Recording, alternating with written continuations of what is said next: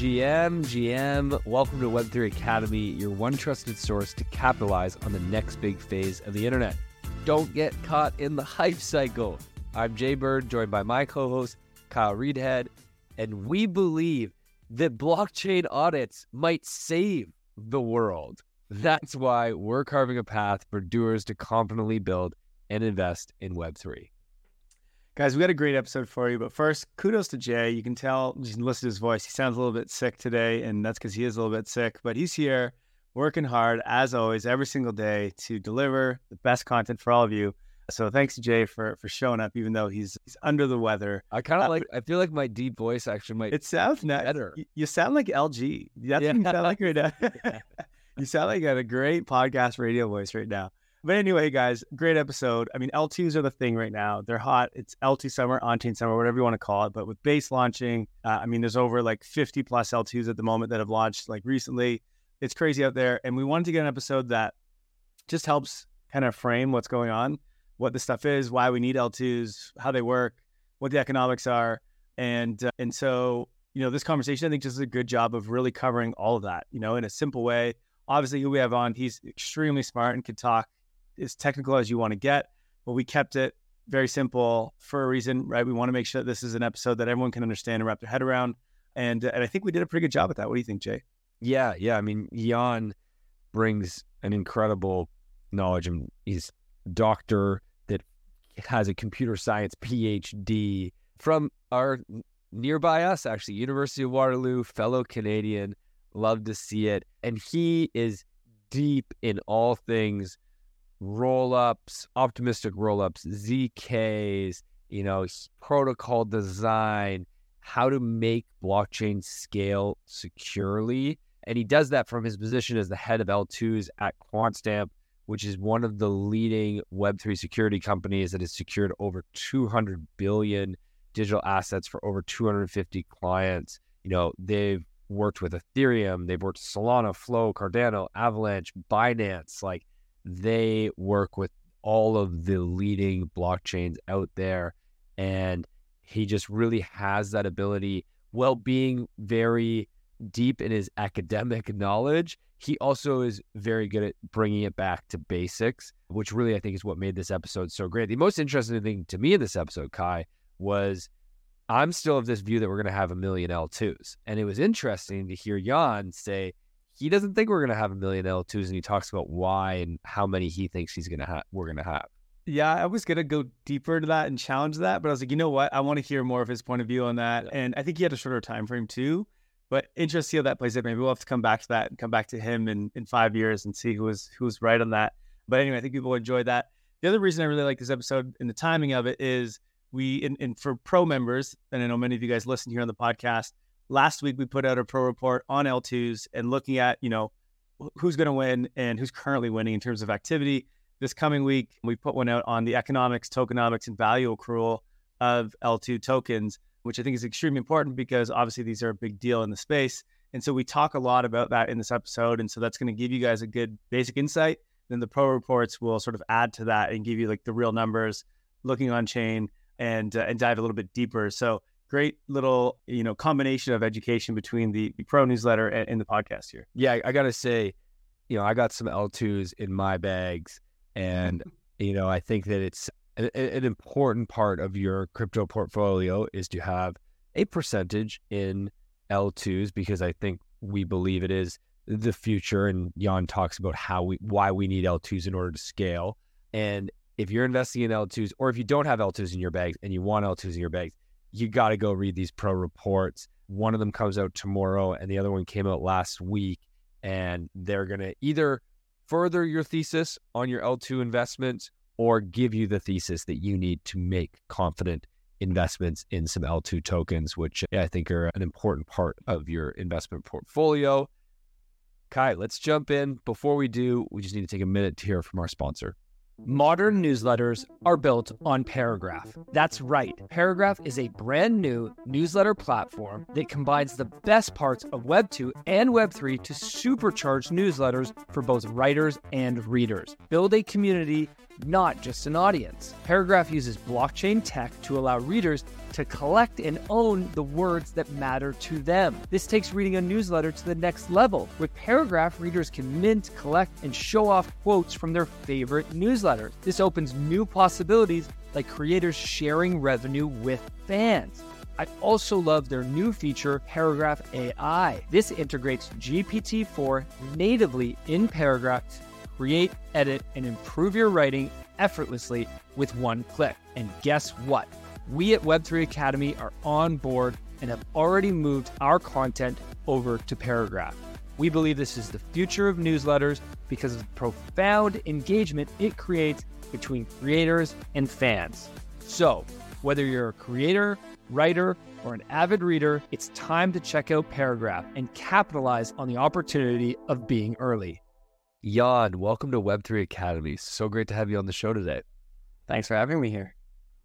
So, today we're jumping into everything L2s and L2 scaling.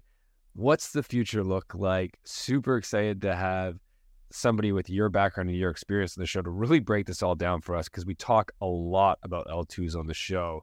And I think the the question on everybody's mind is you know, all talk about onboarding the next billion people to blockchain and crypto and what's going to be the next onboarding ramp. And we all get excited about you know Starbucks and Reddit and these big apps and oh it's going to take us to the moon. But I think the real question is are we ready for a billion people? And what is required in order for us to be ready for that? Can you sort of give us an idea of like the current landscape and the way you see things in terms of what we are ready for and what blockchains offer right now? Sure. I don't think we're ready. I'll, I'll start with that. I think we're we're getting closer. The scaling solutions like layer twos are are definitely incredibly helpful and they're necessary. I think I'll, I'll touch on that again in a second. But yeah, we're not ready because all of those apps you talked about, Starbucks or Reddit or whatever, pick your next favorite, you know, three things, ten things. They currently need need somewhere to go on, on the blockchain if you know we we want to use them on the blockchain, and and that means space, like block space. Competing for that space is costly. When we saw very old projects at CryptoKitties clog the system a long time ago, imagine that, but with ten popular apps, not just one. It, it won't work, right? It won't work unless we scale. And so coming back to layer twos, I mean, that's where where we can start to onboard these systems and, and through these systems, the people who want to use these systems, because we open up the option for a ton of, of new block space. We can say, we'll, we'll take some, some of these apps, we'll put them on some layer two, we'll roll them up and we'll batch them and, and we'll save everyone some space on the chain and, and save everyone a lot of money and enable, you know, these apps to actually function without worrying about other apps. Could you imagine the Starbucks reward system going down because people were excited about a Reddit post? If people tried that on the main chain, that might be, you know, the reality. If, if we wait for, you know, scaling solutions to hit mainstream, it's less, less, far less likely to happen. And these scaling solutions have started to appear and, and they exist. Optimism is live and, and various ZK protocols are also live. That's step one. But they're they're still new, and so I think they still need to be tested a little bit more because they are new. But once that happens, then we can talk about onboarding, you know, all the cool apps, all the cool features, and and on, and then all the people who want to do things. The analogy that I like to use is if layer ones are the highway, then layer twos are the side streets that go off the highway. And if we build all these layer twos around the highway, then when you have heavy traffic on the highway, you can just shoot people off into all these side streets where you can manage traffic, right? What's happening right now is, and you can see it when gas is high, you feel it when there's a lot of action, transactions happening on the highway, it gets slow and it gets blocked. And just to paint a picture of how far I think we have to go, the best numbers I've seen to compare this to is Visa currently is able to do 24,000 transactions per second. Bitcoin can do seven transactions per second and Ethereum can do 30. These numbers fluctuate, but you know, you think about how far away we are to being at the scale. Now, it doesn't mean we need to be at the scale of Visa right now. We're not there yet of having that much volume, that many users on chain. But if that's what we all dream about, if that's what we all talk about, about having having crypto be this global currency and having it be this ability to transact instantly within seconds, well, we've certainly got a scaling issue. How do you how do you see it? Can you sort of maybe paint a picture of how how big of a problem is this and where yeah, I mean we are right now? It like, like I said, it it is it is the problem, right? Competing for that space is why you know you have so few transactions per second, and and the analogy is is I think pretty good uh, of you know trying to direct traffic to different places, and that's what these chains allow us to do, and and in turn that means you can put a lot more roads or cars on the road, which is sort of in the analogy more transactions per second, right? The better your your network, literally your network of roads, the better your network of, of cars and therefore data. The the situation of like the actual numbers of transactions, like it's it is ridiculous that that you know Ethereum's gotten so popular despite doing 30 transactions. Sort of on you almost wouldn't believe it. You know, someone's like spent billions of dollars investing into this ecosystem to build a system that can do 30 transactions per second, someone would be like, well, why? Why would you do that? Uh, and, and, and so it's sort of amazing that we've gotten this far. But the next step will be figuring out actually those 30 transactions per second can be scaled up, you know, to order of magnitudes much, much higher through these these various solutions, which, you know, maybe side side sort of network as of roads in your analogy, or more accurately, you know, the scaling solutions we're, we're talking about.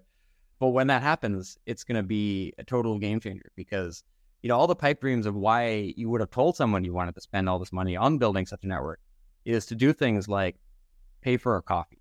You know, some people may not agree that you know, money or whatever either, but a lot of people want to use blockchains in their day to day, whatever that means. Whether that's a coffee, a pizza, a car, a house, something, or games, or or whatever your applications are. You can't do that until until you start having you know more transactions per second. Because if you imagine just your your favorite metropolis trying you know, everyone reasonably switching from Visa to to a blockchain, it, it's not going to work, right? The system's not not going to work at all. And so these scaling solutions are, are are are necessary and you know incredibly helpful.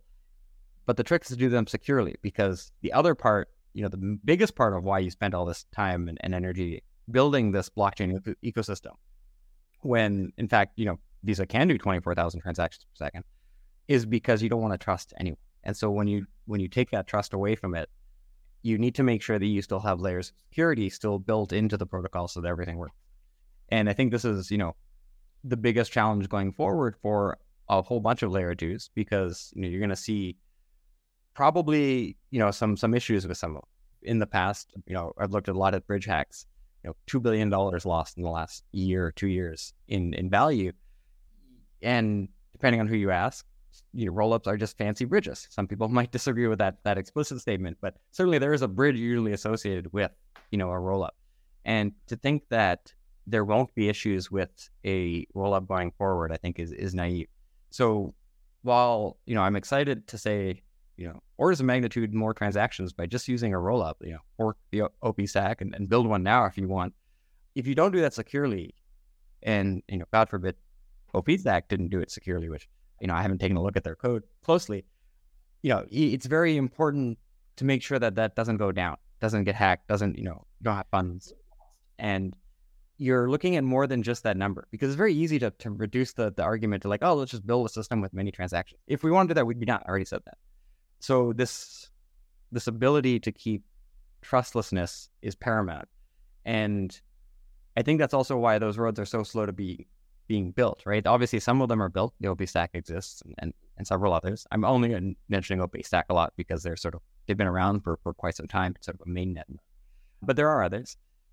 But you you have to build these roads in such a way that that everyone can be very sure that when they drive onto them, you know, their their their car, to use this analogy, is, is safe. It doesn't get derailed, or worse, it doesn't get hijacked. So, you know, building them slowly is probably fine. I, I think you probably don't want to go as slow as, as, sort of Ethereum itself is, because there is generally less value locked up, and, and there is no reason to sort of, you know, not learn some of the lessons that that Ethereum is already teaching you.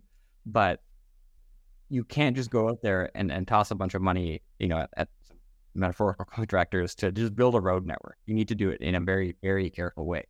And only then will you have a number that is, you know, comparable to Visa or even, you know, a tenth of Visa, let's say that would be a good starting point that you're you're proud of and that you're they're happy to use and that you know people in the ecosystem want to use because again, a lot of the people in the ecosystem don't need to worry about you know the the sort of banking the unbanked parts of the ecosystem, which which are good parts, I think.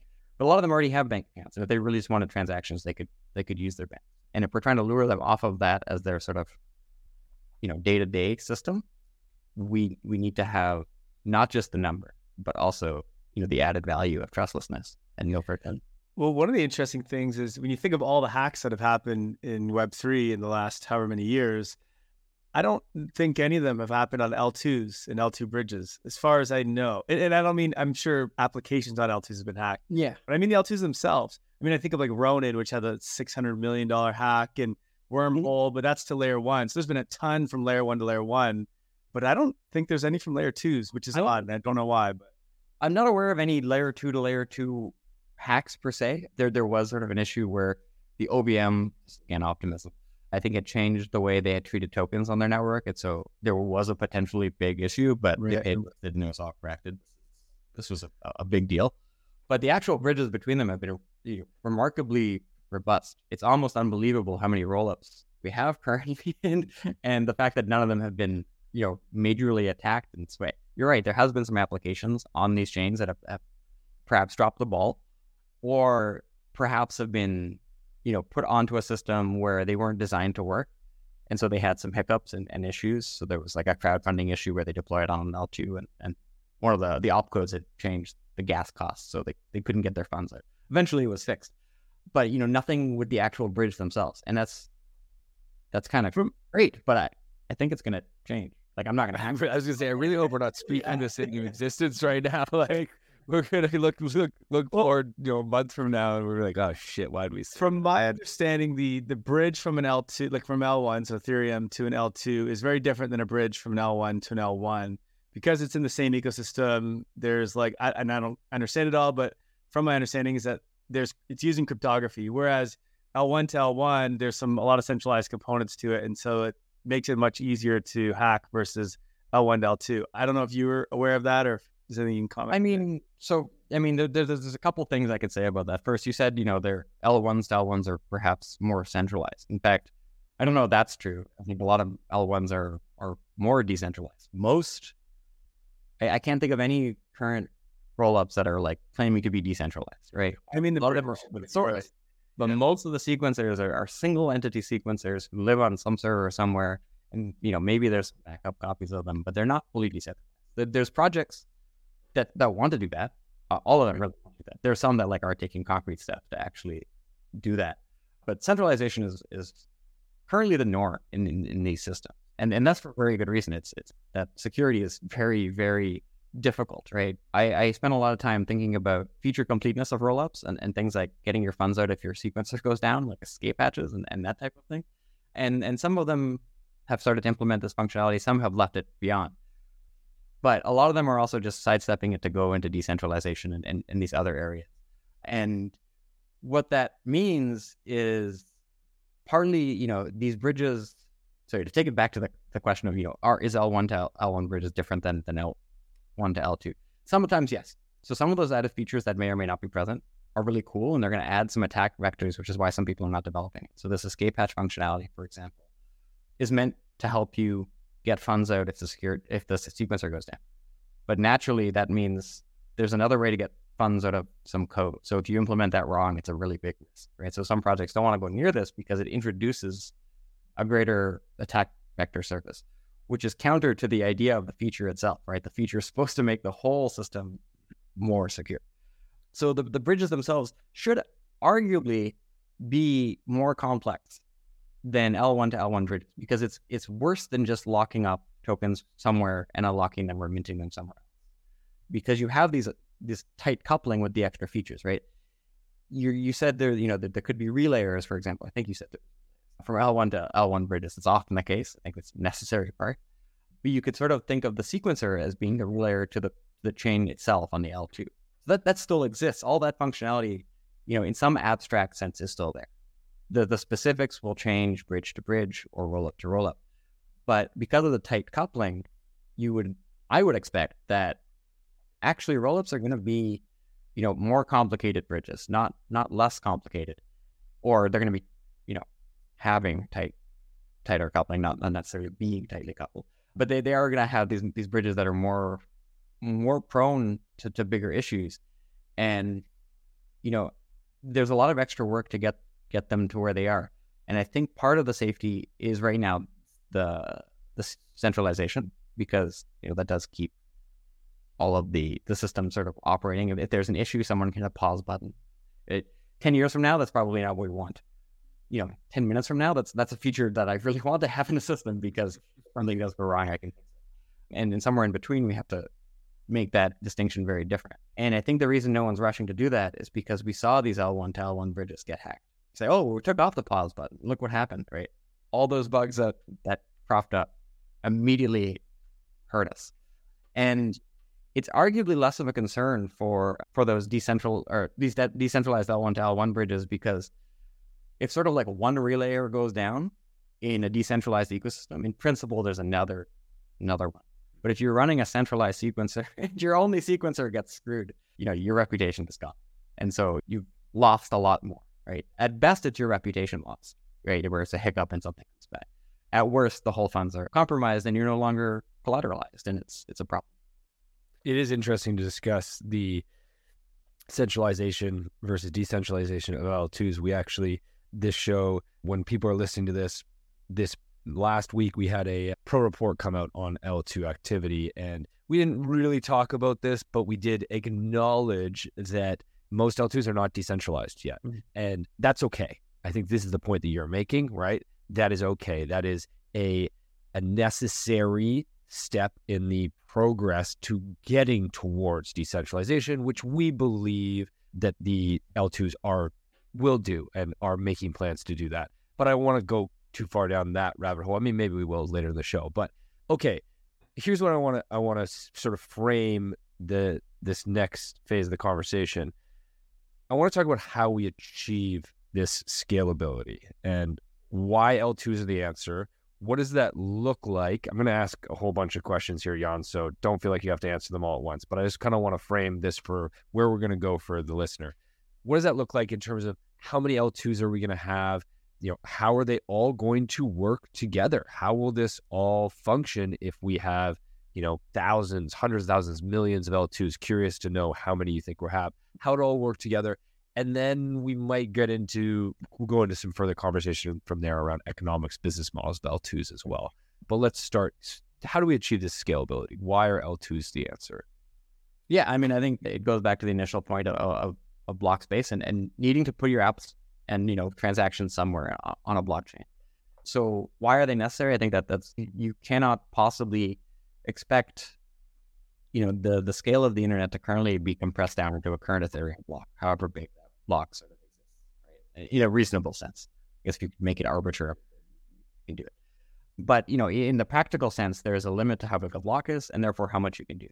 And so by opening up various L2s, you know, we can start actually, you know, not really partitioning parts of the network, but certainly that's what will end up happening. And so I don't want to use the word sharding or, or these other technical terms, but you'll have some apps on some networks doing some things, and you'll have other apps on different networks doing different things.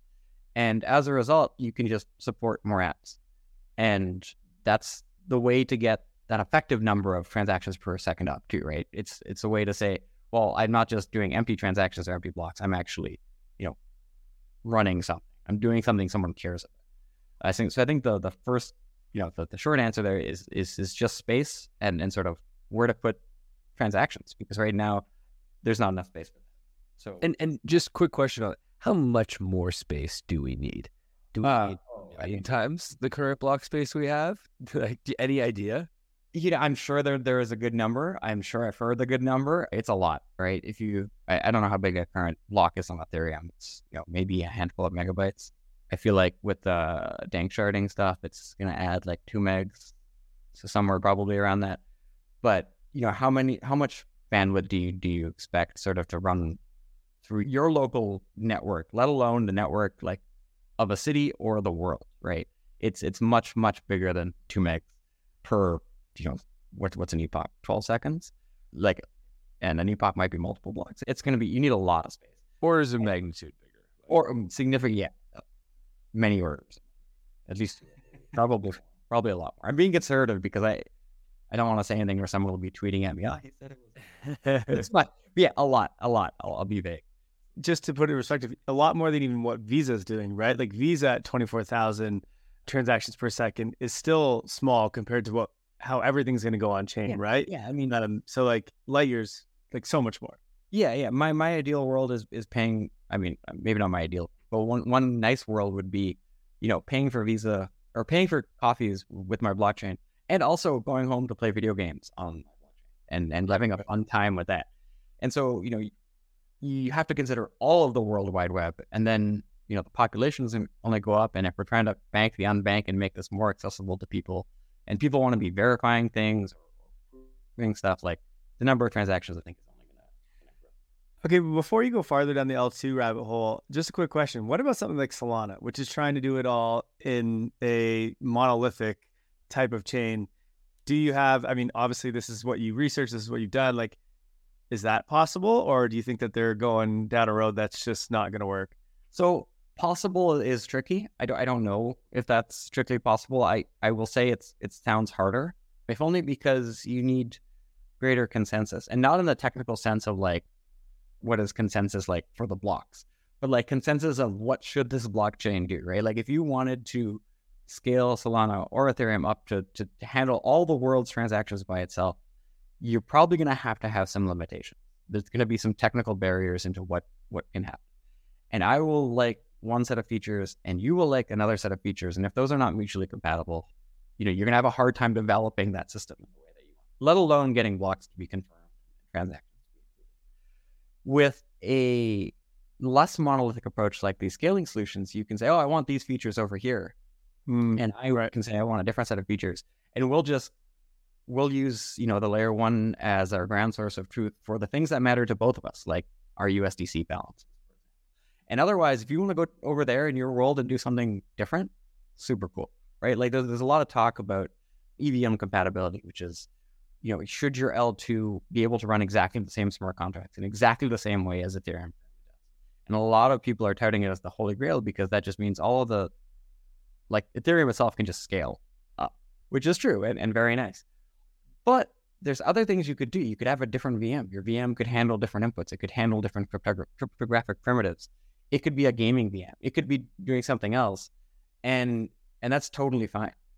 But if you were trying to do that in Solana, like, are you going to embed a gaming VM into your Solana VM? I don't know. I don't know that like a large portion of the world would think that's valuable, right? But if you just going to put on my own rollup and you can bridge your assets if you want to play the game and otherwise stay away, that seems way easier to me to develop. And so, you know, that's easier in the sense of consensus, but I, like of development. But it's also probably easier from a technical standpoint because you know your gaming VM might be very small and niche, and so you don't need to worry about, you know, how does it integrate with the rest of Solana. You just know I, I know how it's going to work on my L1 smart contract. Right. Interesting. So on the scalability side of things, I was looking at so as we were writing this pro report this past week on layer twos, I was looking at L2 beats, and there's I don't know how many L2s there are right now that are live. Let's say probably like maybe 50 or so. On L2BEAT, there's like 37, I think it is. But the number that it gave was that L2s currently are scaling Ethereum to a factor of 5x, right? So we went from 30 transactions per second to whatever that is, 150 or whatever. So not much more compared to what we need. Now, I know most L2s currently are not like at full capacity, right? I think that they can scale more and there's more things they can do, especially with the upgrade coming at end of this year, early next year. But so we're currently sitting at, let's say, 50, and that's only getting us a 5x. So does that mean that we're going to have millions of layer twos probably to get to where we need? Thousands? Like, how do you think that that works? Yeah. How many L2s? So I think there's going to be lots. I don't know if the answer to, to, to your most recent question there is, are we going to have millions? Million sounds like a lot. Million sounds like liquidity is going to be a real issue. Millions also sounds like, you know, if if you actually have millions, like that sounds like our ecosystem did very well for itself, right? Yeah. it's, it's, very difficult to, to set up a functional roll up and have people want to use it. And like, you know, it so millions sounds like, oh boy, we're good. Probably, you know, it'll be closer to, you know, in the coming years or two hundreds, maybe. Like more than 500 sounds like a lot to me. More than than 50 sounds obvious because I don't think we're done seeing everyone. And there's enough technical challenge that you probably won't be able to get it down to sort of a one click like deploy new smart or deploy new rollup. Some projects are definitely working on these these types of things to simplify that. But there's also just sort of maybe not a need, right? Not every app will need its own rollup. So doing this extra work won't make sense at all because some apps can just live on another rollup. It does you don't need to do it. So I think I think the answer to how many is, is you know probably 100 to 200 ish you know in in 3 to 5 years. I don't know. It more sounds really really upsetting to me too because then you know you're going to be walking down the road and be like, "Oh, are, are uh, Denver saying, "Hey, what, you know, what chain are you on?" You're like, "Oh, I'm on this chain that I've never heard of." Oh, well then we're not really, you know, in the same world. You, you have different liquidity for one, but possibly different rules of what you can compute, what you can do, you know, and, and maybe to send you money now, I have to bridge three times, right? If there's no direct path, it's going to be a real complicated thing. Or you're going to need a power set of like, of, of all possible, you know, chain sending things, or you, you take some liquidity from some set of chains and send it to some other set. And that sounds like a mess. So, you know, more than, than even 100 is going to be really rough. But if you say we're already at 50, which which I believe, I've, I've been on LCB too, you know, some of them will bubble up and do really well. Some of them will probably not do well for, for either social reasons or technical reasons, or it'll be bad luck, right? There's a lot of this. So I think we'll see, you know, three or four times that come up, which I, I don't think is that unreasonable. So 50 to 150, that that seems pretty plausible. Once we start getting past that, I think people should really start to realize you know, should some of these be L3s or L4s, right? Chains on chains, because then the settlement gets a lot easier and it's less about scaling and more about the application specific needs, which is, you know, at the end of the day, what we're trying to hit is, is scaling for applications. Well, Jay, I don't know about you, but I kind of want to pull on that one a little bit. Yeah, and, yeah. I figured did with your face there. Talk to us about L3s and L4s. What does that mean? And like help the listeners understand what you're what you're saying. It's just a roll up on top of a roll up, I, I assume. I mean, yeah, I think that's the most naive interpretation. I don't know if I have a more subtle one. I think there might be some very subtle corner cases of liquidity or things like this, but essentially it is just a roll up on a roll up. And so now, now you can imagine this recursive landscape of, of scaling. And, and so, you know, when you say we have a five time improvement on, on transactions per second with just one extra layer, right? Now this compounds because for each one of those rollups, you can also scale that one five times. And so this mm. sort of function of, of speed up grows rapidly, assuming everything works out. I don't, and I haven't really misinterpreted these corner. But certainly for a lot of layer threes, I think that the, the hype is is for application specific. So a lot of layer threes won't sort of give birth to a layer four. They won't need that because the layer three just wants, you know, a nice place where its underlying layer is fast namely a layer two, and to perform its own computation fast, not necessarily to, to build another blockchain. And so the layer threes will probably be a stopping point for, I think, a lot of applications. Maybe I'm very short sighted on that. I don't assume all of them will stop there, but I think a lot of them, you know, that, that will be the sufficient place to to stop. And essentially, yeah, it will be just, you know, running your computations, you know, in your own little roll up world and then settling on the underlying L2 in this case. And, you know, that works really, really, really well if you don't need to talk to like another, you know, L2 or another, you know, a layer three that's not on the same L2, right? Mm-hmm. Or, higher. Because you just get all the benefits for for very little sort of downside. And unless I, I've misunderstood something. Right. As long as liquidity doesn't need to move from your L3 to yeah. another L3 or to a different L2, then like that makes complete sense. The moment that like the liquidity, or I'm not even sure what else would need to move, but something else, that's where things get a bit tricky. Which yeah. maybe we can sort of just touch on that because even now we're talking. Okay, there's going to be hundreds of layer twos, a bunch of layer threes.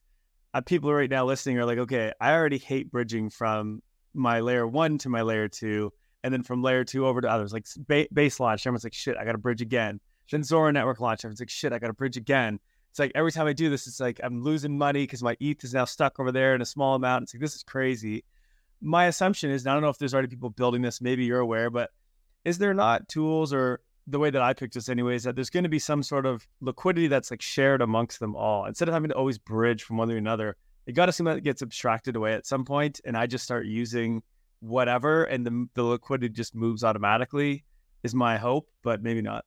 So yeah, I I mean I don't have really really good answers for you here. This is this is one area where I think it is very interesting and challenging because the easiest answer is just put the liquidity where you want it the most. And you know, maybe now it's not clear where you want it the most. In particular, that you know maybe there's airdrops you want to hunt. But you know, in the in five years, there's a good chance you will know where you want to live on this ecosystem. And it may not. It, first of all, the liquidity may be better, but even if it's not better, right? You might know that like one or two chains are where the apps you care about are living. And so it becomes less of a problem that way. To, to sort of go back to the actual question of what happens if we try to split this liquidity across many chains, because maybe you do actually, maybe you're a multitasker and you love living in, in a hundred different chains, uh, which sounds like a nightmare for you. Sounds like nobody. Uh, yeah. I, I want to meet that person.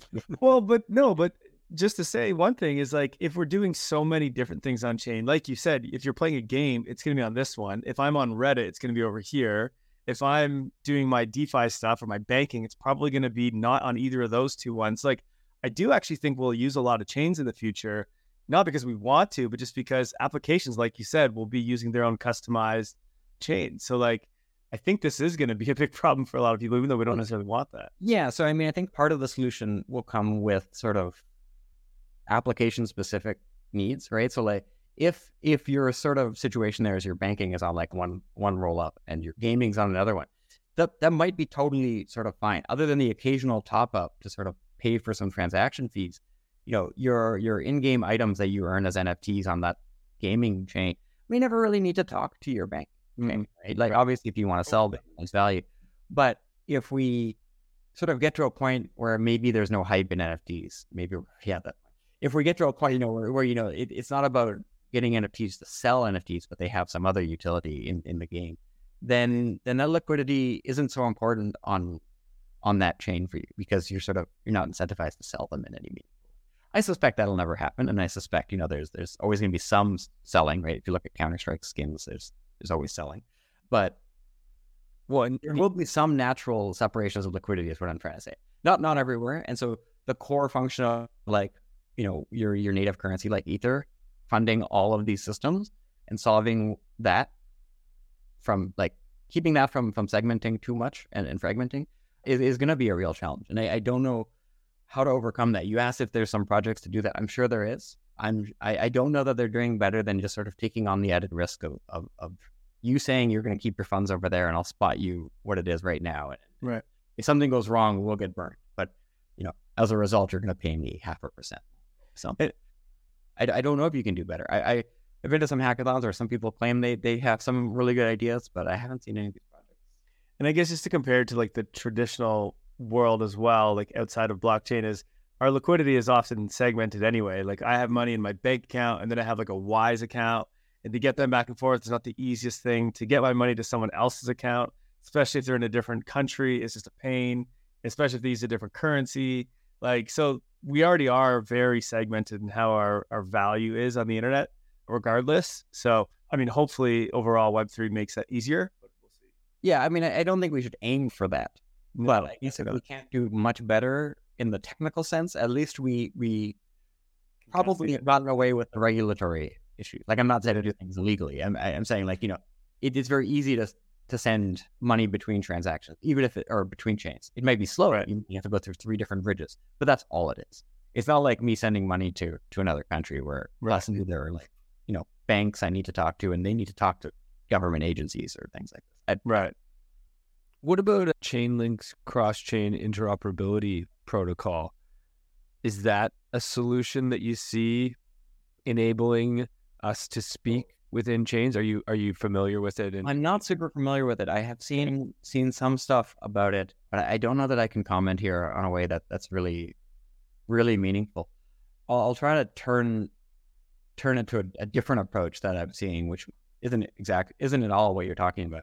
But I think like Circle Circle with the USDC, what they're trying to do is now instead of sort of having this default behavior of burn and mint, right? Usually when you bridge something, you you burn something and you mint a representation on the other the destination. Here they just want to natively like just spawn it at the other place, right? So you can sort of purchase native real sort of real in air quotes there USDC on your target chain without ever worrying about sort of bridging it.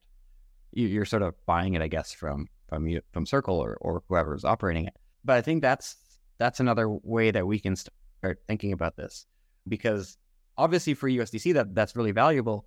You you save the bridging gas fees at at time, right? You can just say, oh, I have a new version. It complicates the L2BEAT analysis of TVL, I think, at some point, and there are some concerns about that. But you know, I think it's actually a pretty good idea. There will be other apps where you can do that. You'll have a front end, and you can say, I'll, I'll just by default natively spawn, you know, my liquidity into a fragmentation that I, I care about, right? So if you earn some interest, you can just say, here's the real version on chain A, and also here's a real version on chain B that matters. And that type of at least setting up the liquidity in the right place at the right time might go some distance for mitigating these concerns about liquidity fragmentation down the road because it'll already sort of exist in the right spot. Okay, I want I want to shift gears to the economics and business models mm-hmm. of L2s. Can you sort of explain how profit and value flows within L2s and L1? I mean, I can try. So I'm very technical and I'm not an economist. So I, you know, take all this with a grain of salt. But for now, the, the main motivator seems to be sequencer fees. If you look at various people on crypto Twitter, I don't have their names, unfortunately. Occasionally there's an analytics come out that says like, oh, project X earned Y ether this year or or month or whatever. And those are non-trivial amounts of, of money. Are they enough to keep the staffing covered for for the projects that are running them? I'm not sure. I haven't run that math, but sequencers currently, you know, make a lot of money. They, they by taking a little bit of the transaction fee, they're, they're getting tons. I think I think I saw somewhere that one project made 600 ETH in a month for for sequencer fees. So that's like 1.2 million in a month if it's 2k in ETH, which I don't think it is, but you know, like in that ballpark, that's not bad that that doesn't talk about the tokens or or you know how value flows back to the end user per se, but it does sort of also indicate why there's 50 of these systems. So it's not just like people want to do the the the pure thing of like mm-hmm. for the scale of, of or for the sake of scaling Ethereum, right? A lot of them are profit driven, and there's money to be made, and and that's not necessarily a bad thing. I don't think there's anything wrong with you know spinning up projects that help the ecosystem and making a little bit of money off off of it because if you're still saving the user, you know, 95% of their, their fees, they're happy. You're getting a little bit, you're happy. And then you just have to be careful that someone doesn't come along and do it better than you, cheaper than you. Well, in, for context for listeners, Base has made 2.8 $2.8 million in revenue since launching already. Now that's not profit. Their profit is about 2 million. Now, again, not profit in counting like employees and all that kind of mm-hmm. stuff, but just in terms of the revenue of the sequencer itself, and then the expenses it pays back to Ethereum to settle the transaction. That's pretty impressive. And I mean, Optimism and Arbitrum are something like I have it up here on, on our Dune. I think it's like $60 million in, I can't remember if that's in profit or total revenue. I think that's total revenue since they launched. Yeah, total revenue. So quite impressive. Yeah. And, and that like, I would, that sounds like a great, you know, sort of business model because you're also helping people. I think the question though that that was also asked that I hadn't yet got to was, you know, how does value flow? And like, does that mean I'm entitled to something if I help optimism or if I if I use optimism even? And I think that's where it'll come. It'll get really really interesting. I think that's where you'll start to see the number sort of maybe shrink back down in the number of rollups. I think we'll see a boom because everyone will see these numbers. If you listen to the podcast, you're hearing these numbers and you're saying that sounds pretty good. But I think in the future, people won't be super happy about that. I mean, they'll they'll be happy enough. They'll continue to use them, but they'll want to do the Web three thing and say, "Hey, where where's my share? Can I get something back from this?" And mm-hmm. and that'll be, I think, the challenging part, and the part that I'm not, you know, I'm not sure what the the, the total business model will will will evolve into. But as soon as we can start seeing things like, you know, decentralized sequencers, maybe you earn those fees if you run the sequencer for those blocks or, some setup blocks, right? Some some epoch. And then, you know, is it possible you got the ecosystem is competing now for this this two million dollars that that base got on the base chain itself? That will make things really interesting. And you know, then you'll have to start asking questions of, of who gets to do that. Because if, if it's just anyone, then then maybe there are some latency issues that come into play, or there's some some things like staking or you know privileges that that are related to tokens or other ecosystem primitives that that might exist. So you know, have you been a contributor or something like this, or are you a trusted partner? I mean, I think once we get to that level of de- decentralization, you can start to ask these questions of how does the, the value flow back? Because you know some companies, again going back to optimism, optimism launched a token, they do retro grants, and and so you know some value does come back to people in the ecosystem, right? Contributors, people who build, which is I think a, a really good idea. But I think a lot of people will not want to necessarily build, but they'll have hardware lying around, and they'll want to possibly be sequencers or decentralized proof markets in, in zero knowledge proof systems. We haven't really talked about too much. I think that's that's going to be quite big. It might might not be as big as a new sort of Bitcoin era level of, of mining, but it is going to be a lot of hardware that you know will be dedicated to just generating proofs. And so I'm I'm sort of hoping it's not not a whole new era of just server farms off in the countryside, but there is going to be some level of, of this where people need to generate proofs. And that's one way to get to get value back from the system. You say, well, now you know, those fees the sequencer is collecting is actually going to offset some of these these investments by people who want to generate these proofs. And you know, there may also be things like MEV, so maximal extractable value or miner extractable value, where you, you know, you say the sequencer will intentionally try to profit and and then we'll we'll distribute that back to people, or it will intentionally sort of not try to do that in order to sort of secure the network against something and and and maybe there's some stake involved in that. And and these are all ideas that have been discussed on you know various places. But beyond that, I think the biggest blocker for value coming back, like so, the business model I think I think is for now short term, just like sequencer fees. I could be wrong. I don't work at a at a at a L2, so I, I I don't know what the in and out of, of a book looks like there for their accountants. But for now, it seems like sequencer fees are, are enough to make it very interesting and very you know exciting and you could use that, that those funds to then think about all these other solutions and other ways to generate other more revenue through some of these additional features like other MEV or something else, or you know just create a better, more efficient system. Because if you can drive costs down, that's also you know possibly profit. So that will be particularly concerning probably for zero knowledge systems where the hardware and the prover times might be a lot, lot longer or more expensive. For optimistic ones, probably you know there's going to be a wall where people don't see increased advantage of optimizing too too much. You know, some things still have to come into play, like like proto-danksharding, where the, the cost of posting data will, will get cheaper and things like this. But yeah, so, so so to answer the question, the short term I think is sequencer fees, and I'm not sure if there, there's much else going on. I'm sure there's like partnerships and all that. Longer term, I think it'll be the you know the the sort of Web three crypto economic thing. So how do we we get a nice cycle of value going, right? And, and partly I can't give you a good answer to this because I, I don't know what that'll look like. In in the prover market, that's a little bit clearer, but it sort of seems too easy. I sort of suspect, you know, a lot of people will have prover. But what I want to see is the really cool DeFi stuff where it's integrated in, where if you bridge something, you get some special features on the network and, and you know, some some APY or something else entirely. Like on the one hand, DeFi is great. On the other hand, you know, I'm sure we can do do a lot better, especially when hardware and, and pieces of soft like distributed pieces of software that aren't necessarily smart contracts are involved. So things like rewarding oracles, you know, do you have an L2 that that talks to the outside world, like, you know, the traditional web? Can you incentivize people to to deal with that based on on tokens? And is there some way that, that you can profit off of that? I'm not sure. But I have to imagine, you know, there's a lot of really smart game theorists in this field, and and they're going to figure out some really cool, you know, forks of, of layer twos that do exactly something that you're used to, plus this extra feature where if you if you're an honest actor or you, you do something right, you're going to get a lot of money. We haven't talked about fraud proofs. That could also be another way, but you know, assuming honest actors, it's probably not going to be super super yeah, in terms of accruing value of the token holders, I mean, there, I think for L2s, there's not a lot of that currently. There's potential of that, kind of like Uniswap token. There's potential that you'll get fees and accrue value, but right now it's, it's just a governance token. L2s are basically the same, except for IMX, the mutables token. I believe you can stake your IMX. And if you do that, there's a certain percent of the fees that happen on their chain that go to IMX holders. Now, when you stake, it doesn't do anything. It's not like staking for Ethereum where you're actually securing the network. When you mm. stake for IMX, it's just a gimmick to I think try to get people to not sell their IMX tokens, and then earn a little bit, so that makes number go up ideally.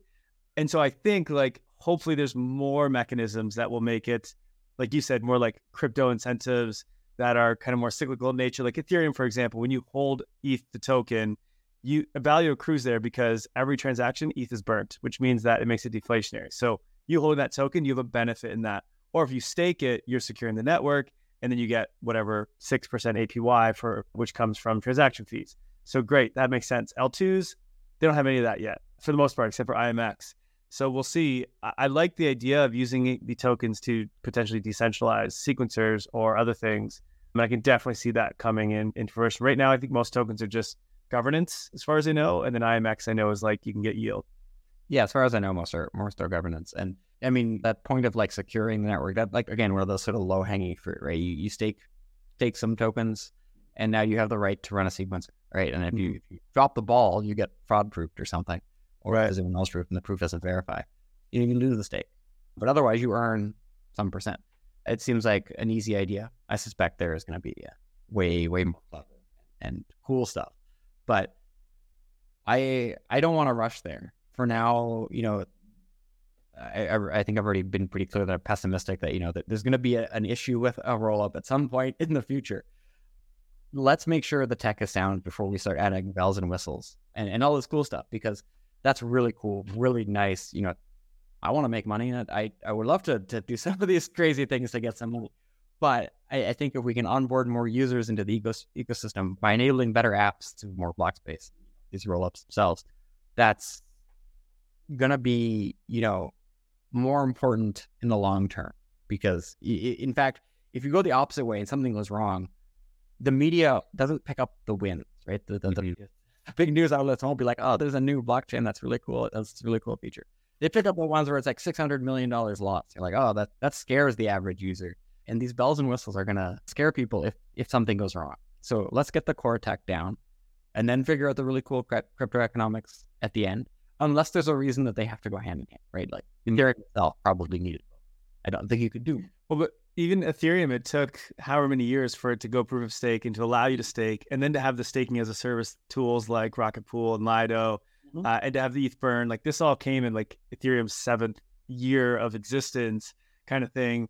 Whereas L2s are like, I don't know, I think the first one's launched in like September 2021. They're still babies. So I think that's very smart. We need to slow down the people try to make money on these things and like, let's just make them work first. Yeah. Let the teams make the money so they can keep building the tech and make it better. And then, okay, eventually we can distribute to the community. But like, community doesn't need anything right now, you know? Go use them and like, let's make them work properly first. Sure. Yeah.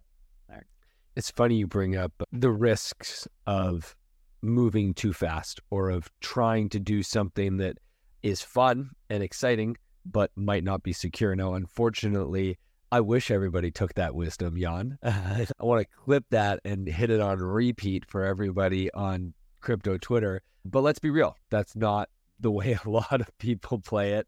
And I know that something that you guys do at Quantstamp is you provide smart contract audits. And we talked about on the show a few weeks ago how Jack Butcher, who is the artist behind Opepen, which is one of the most popular NFT collections that's actually made it through the bear market, he launched Infinity Checks, which was his new collection that was low cost, meant to onboard, you know, millions ideally into the space because it was, you know, generative art that's fun, you can engage with, it doesn't cost you much. And boom, within a week, the wallet gets drained, everybody loses their funds, and yeah, it sucks. And so I guess like my question to you is why are these people not taking the time to do an audit or you know how easy is it to avoid these problems like is an audit hard is an audit costly is that why these people aren't ta- is it just time constraints you know you work on that side so you probably understand it better than us Sure. Yeah. I think there's a, a variety of reasons. Some of it is definitely cost. It's a non-trivial cost. I, I don't know the exact numbers, but you know, it, it's not incredibly cheap. It's not incredibly expensive, but you know, it's not five dollars. You're paying professionals to look at at your code, in which you know it could be very novel, right? The any system that, that you bring to an auditor, they may ha- have never seen before.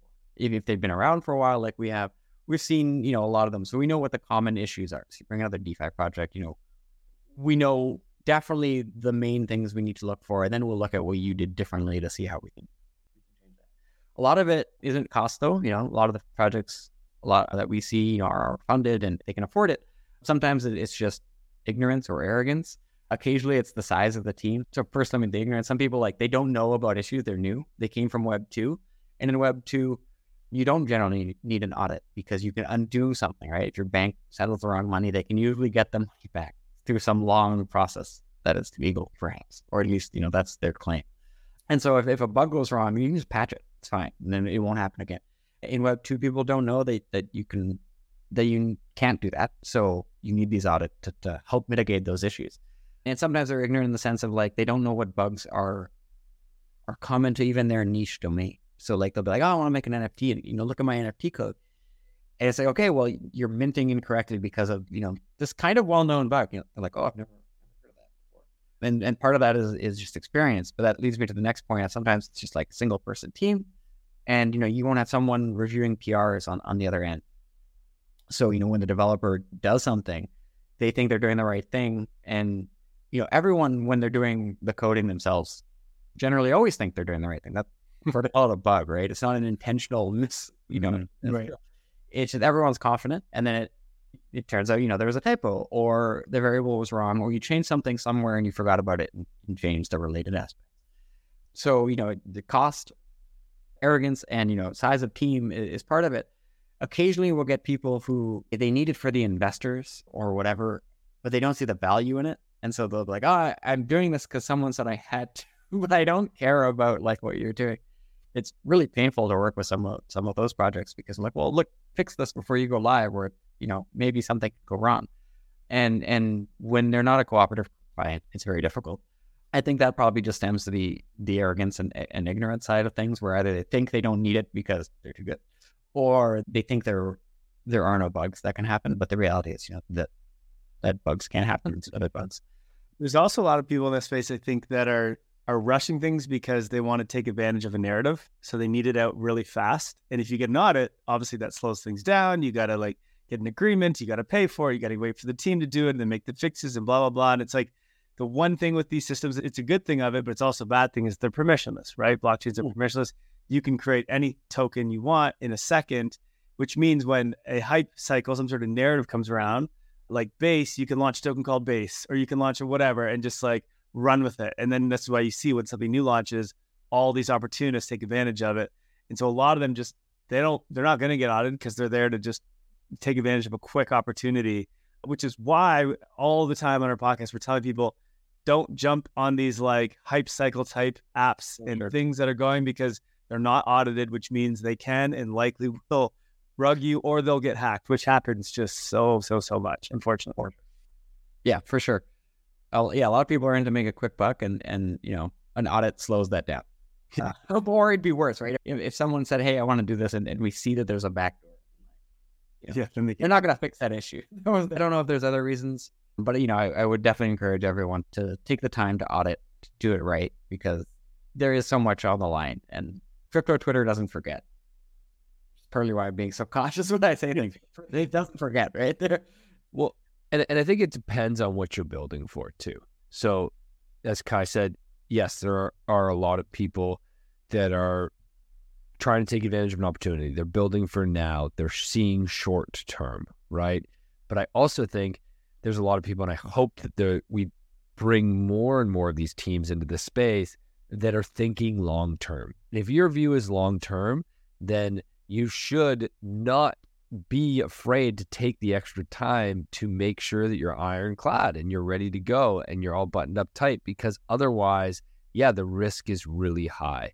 Okay, I want to jump to speed round sure. uh, and ask you some fun questions. But before we do, Jan, I just want to give you a chance to tell us a little bit more about Quantstamp and what you guys do and anything you want to ask of our listeners or how they can get involved in Quantstamp and maybe even how they can reach you or follow you online.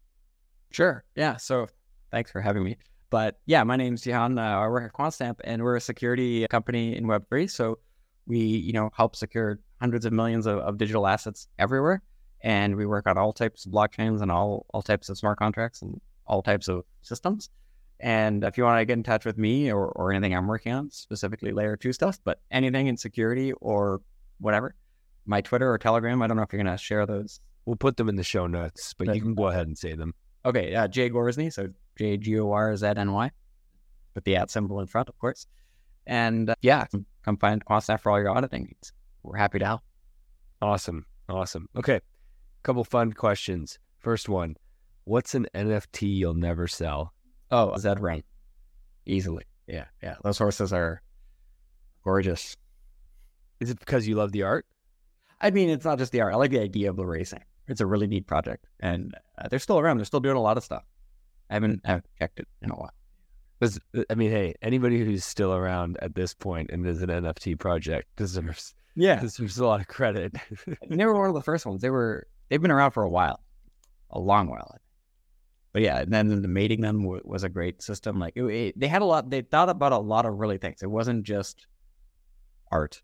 Like I, I get art. No, I, I don't get art, but like I get why people like art. Well, Kyle also doesn't get art. Love that you clarified that. there, there were a lot of you know art that that I don't know if anyone agreed with was art, but at least everyone you know they, they did a lot of really cool stuff, and so I really like that they did something that was me. Totally, totally. That's that. that uh, every time we talk about the gods, Kyle's like, "I don't get it. What is it?" And I'm like, "Oh, it's it's art." And he's like, "What?" Like, so there's no there's nothing else to this. There's no value. You know, where's the utility? Anyways, not gonna go down that path. Yeah. Next question: Favorite person to follow on Twitter? I actually it's it's Bartek from from L2BEAT.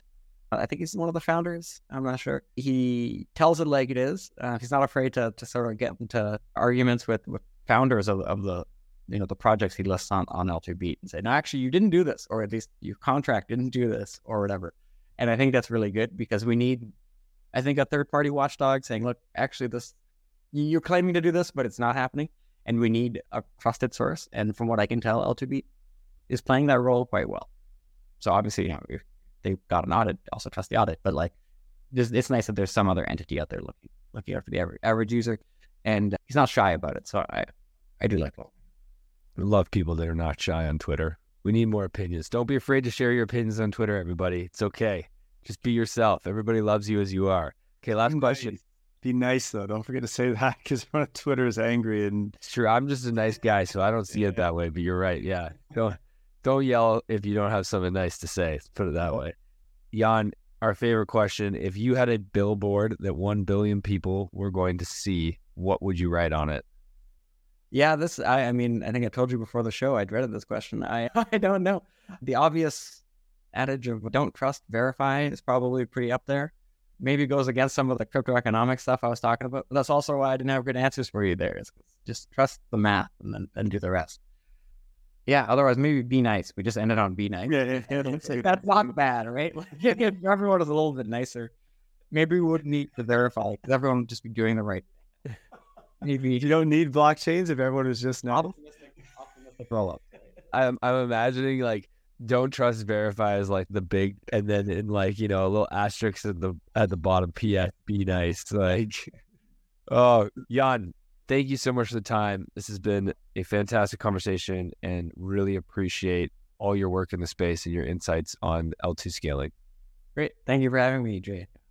Awesome everybody have a great day thanks for listening in we'll see you next time Thank you for listening to Web3 Academy, your one trusted source to capitalize on the next big phase of the internet. If you enjoyed this episode, please share it and subscribe or follow so that you don't miss the next one. While you're at it, there's a link in the description for our free newsletter where we provide timely and relevant Web3 insights so you can confidently build and invest in Web3. Make sure to subscribe today. One final note. This podcast is for educational purposes only, and nothing we say is financial advice. Crypto and Web3 are risky, and you should never invest more than you're willing to lose. Thank you, friends, and see you in the next one.